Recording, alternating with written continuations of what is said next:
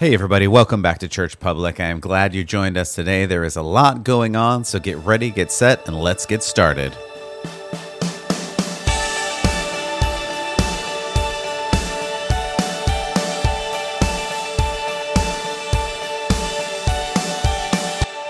My goodness, there's a lot going on these days. Welcome back, family, friends. I'm glad that you joined us today. We just want to continue on working through what it is like to live in the culture and in the faith. This is Church Public Podcast, and I'm really glad you joined us. If you like what you hear, please rate, subscribe, check us out on social media Instagram, Twitter, Facebook, Church Public is the address there. I'd love to hear from you and interact with you there. Also, if you have questions, go ahead and send them through the DMs there. Um, there's a lot going on, obviously. You know, the one that I want to start with today is that this Cultural Research Center at Arizona Christian University recently completed a study. Their study is about biblical worldview. Biblical worldview, like what do you think of the Bible, some of the claims of the Bible, and what does that look like to you? They did it across all age ranges. Just as a as a quick introduction, the different age ranges are the above fifty six years. Are, um, and then above uh, 70 some years, those are elders and boomers. Uh, for the sake of this, I'm just going to group those into one. And then ages 37 to 55 is Gen X and then below 36 um, really 18 to 36 if we're talking adults are millennial generation. There are a couple different distinctions in what is a millennial and if there are two groups of millennials uh, those are details and i'm not going to get into those today. But for the sake of this their general uh, finding for the Arizona Christian University Cultural Research Center, what they found was that only 6% of Americans adhere to a biblical worldview. In the 90s, that number was around 12%.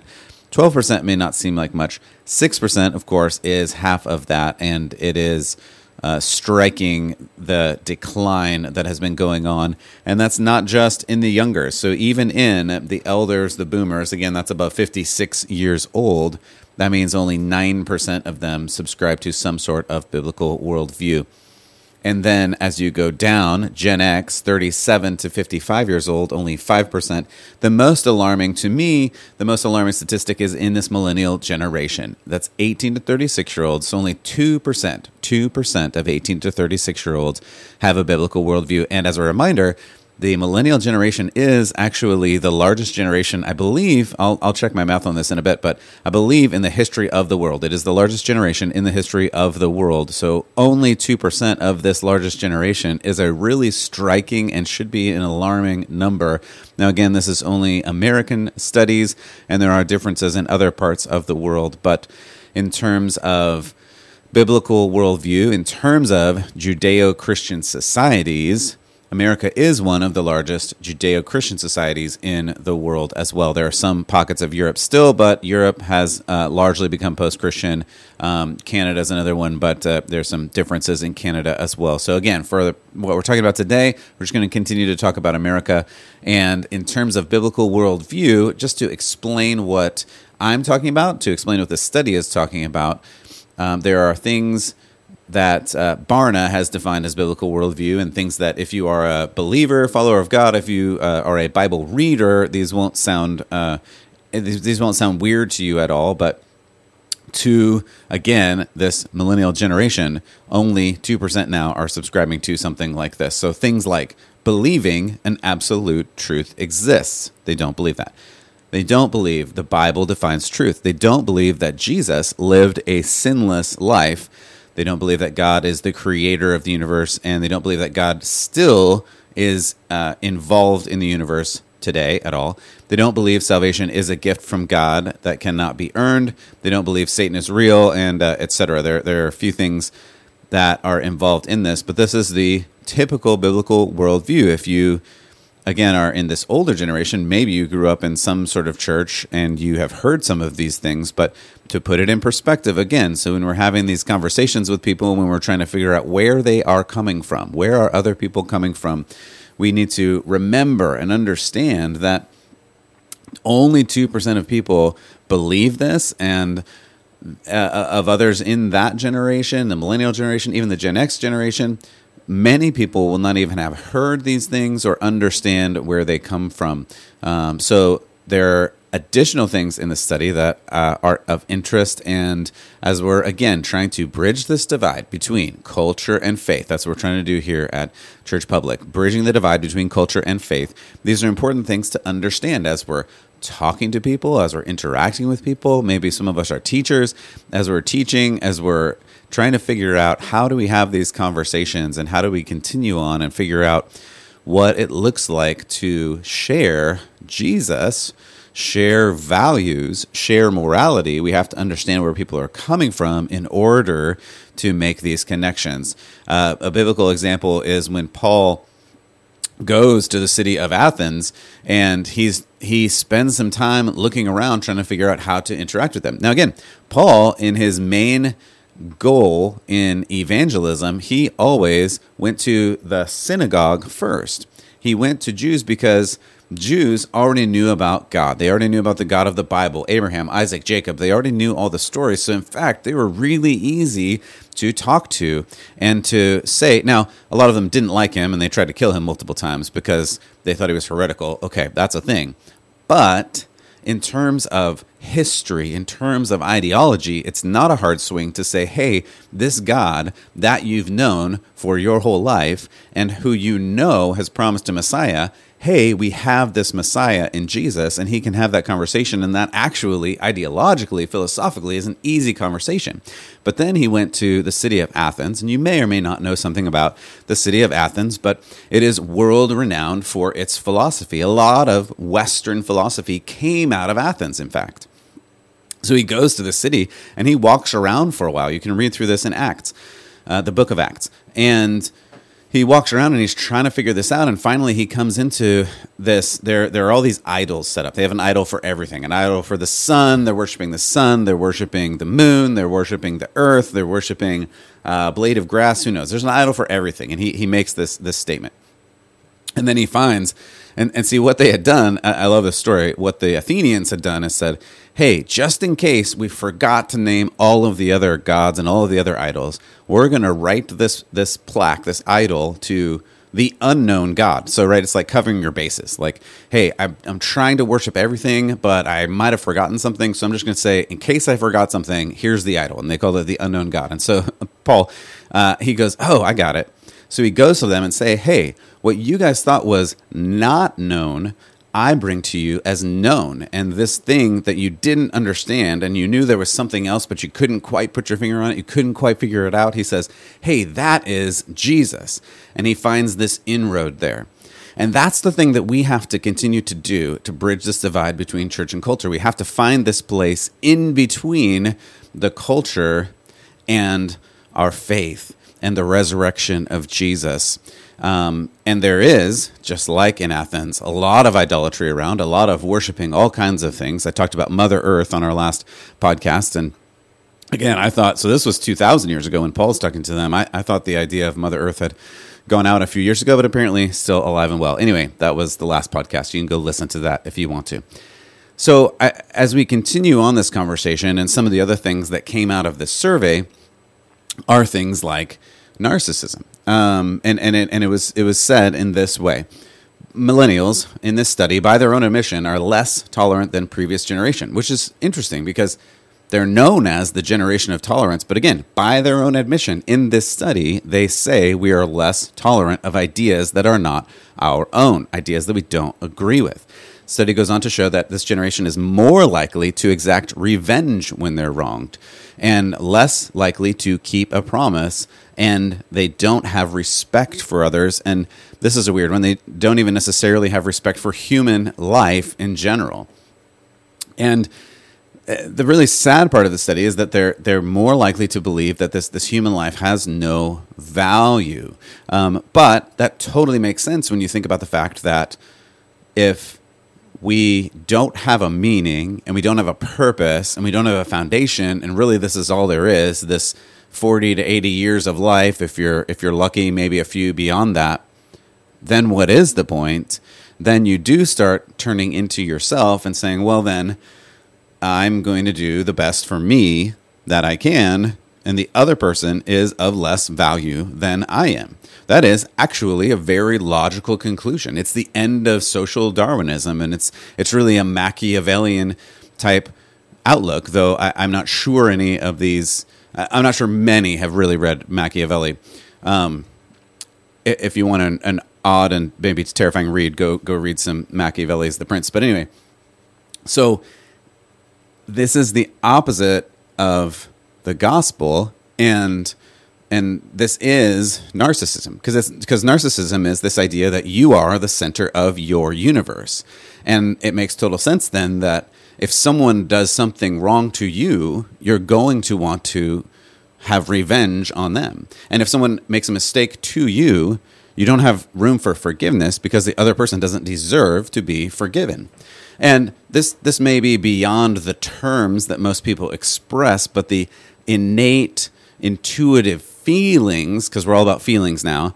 That's what comes out because we all have those feelings. When someone hurts us, of course, we feel wronged and we feel like there needs to be justice. And if you don't get justice from some other higher moral authority like God, and you're not getting justice from the government, which is what we are seeing um, in all of these protests and riots, that there is not enough justice, then you have to be the arbiter, the bringer of justice. You have to be the one to bring justice to your world. And that's why it totally makes sense then that you want to exact revenge. You will not offer forgiveness because you have been wronged. And there is no other way that you can see to, uh, to adjudicate, to help the wrong, right?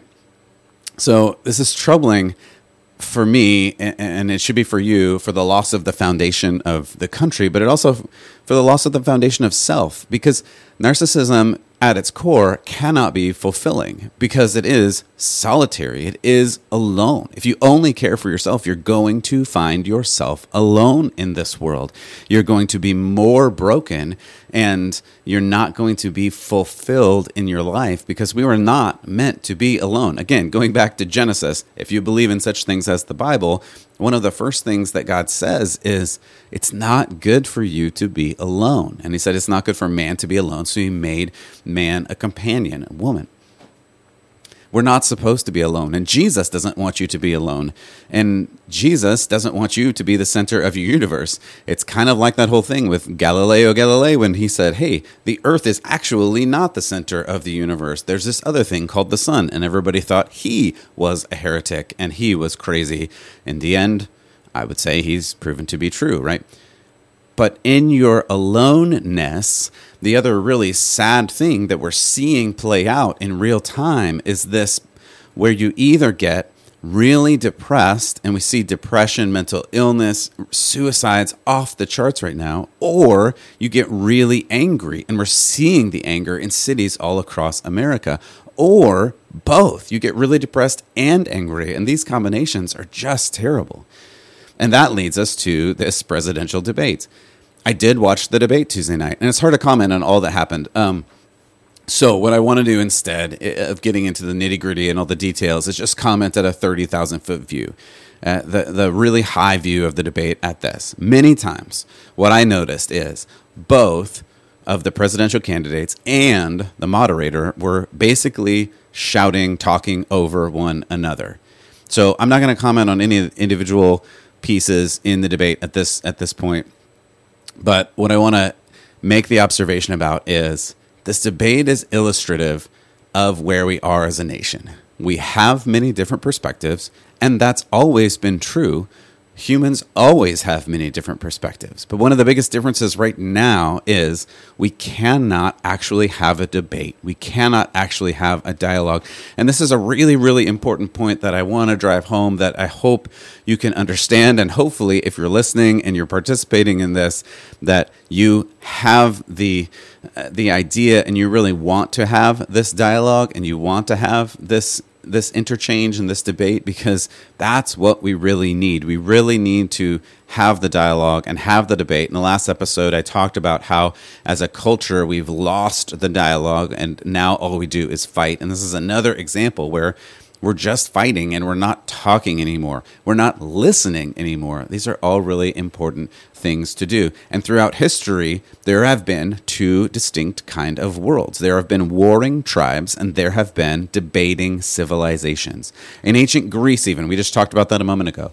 You may be somewhat familiar with the Spartans. Maybe you saw the movie The 300 even if you haven't studied uh, Greek history, but you know that the Spartans fought hard and died for what they believed in.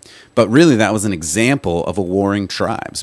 The Greeks were uh, vicious and terrifying warring tribes, and basically they just fought for thousands of years with each other. And then they began to become more civilized when they began to talk with one another. And it's this talking that led to some of the greatest poetry, the Iliad, the Odyssey, some of the greatest philosophy, some of the greatest history and uh, and civilization, e- even in terms of politics and the formation of society that the world has ever seen. And a lot of these concepts we use today in in various points of our lives. I'll, I'll skip the details for right now, but you have these two different ideas where you're either in a warring tribe and you just fight and fight and fight and fight, or you talk about your differences and come to polite, hopefully, conclusions.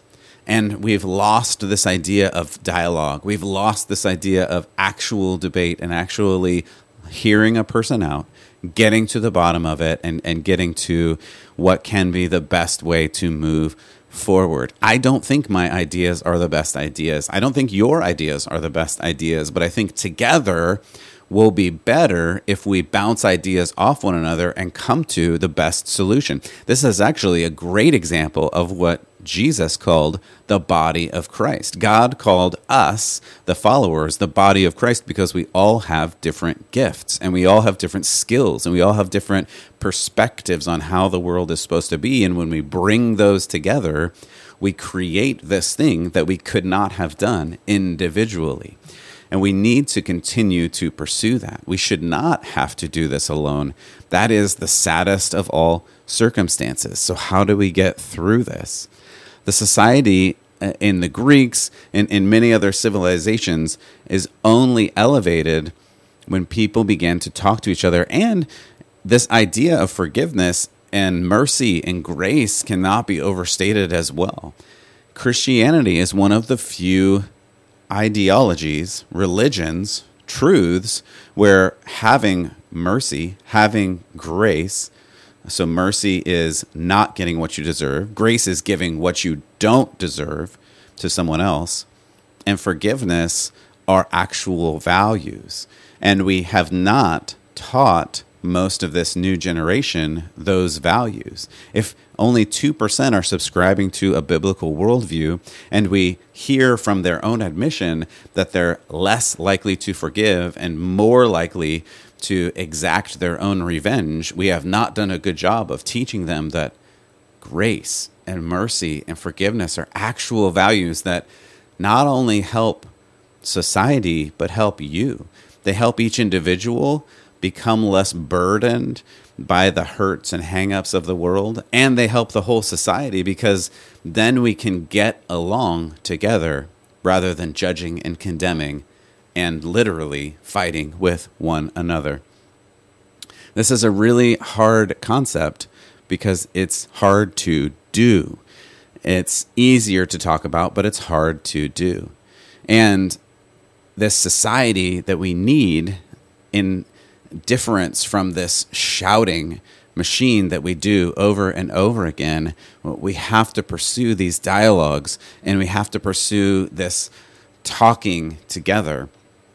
And we see that injustice, right? We see that because this justice that all parties in politics fought so long for is no longer satisfactory. That's one of the big things that we saw. We saw that justice apparently cannot be served um, when Ruth Bader Ginsburg passed away and the Supreme Court justice seat was available, many people argued that the whole thing was immoral and that they had to burn the whole thing down.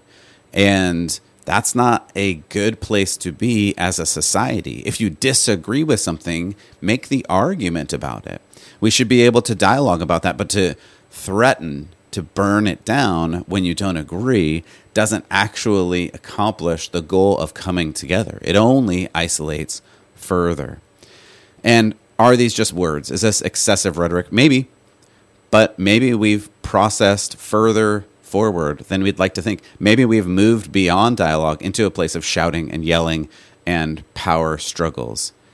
This is connected to the survey at the beginning because without this firm foundation, without this foundation in God, without this foundation in morality, it's clear we're pushed and pulled wherever the wind and the waves take us. Americans at large do not have a foundation, and we need to work on building this foundation, teaching each other about the ideals of grace and forgiveness that only come when you know that there is a creator, when there is a God who loves you and gave up so much for you that you can then pass that on.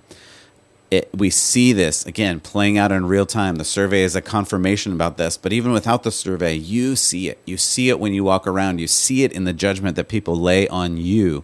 And maybe you even feel it in your heart that it's hard for us to not judge one another. It's hard for us to give grace where other people don't deserve it. It's hard for us to withhold justice, to have that mercy, uh, not giving people what they deserve. Those are hard things for us, really, that I believe we can only do with the grace and mercy of God and with the power of the Spirit in our lives. So, Thanks for listening today. I hope this was helpful to you to understand more of where we are. I mean, we are in a, a, difficult place and a place that is escalating very quickly in the temperature of what is going on around us. So you can be a person of peace. You can bring that mercy, you can bring that grace to this really hurting world. So when you see someone today that is hurting, when someone hurts you today, you have the choice with the power of God, with what God has done for you, to change your reaction and to really make waves that have consequences that you may not even know. The the beauty of this is that it's not about one person, it's about all of us who follow Jesus and want to make his grace and mercy known, make his good news spread throughout this world from your little family to the city to the state to the country to the whole world. That is what Jesus said. Go and declare the gospel, the good news, the resurrection of Jesus, and the grace and mercy that it brings. So I hope that you do that today. I hope you have a great day and that you continue to share this good news. So God bless you and keep the faith.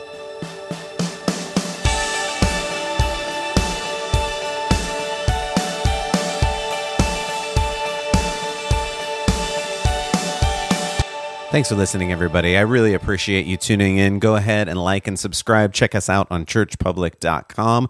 You can check us out on Instagram or Twitter or Facebook at Church Public. Look forward to hearing from you. God bless. Keep the faith.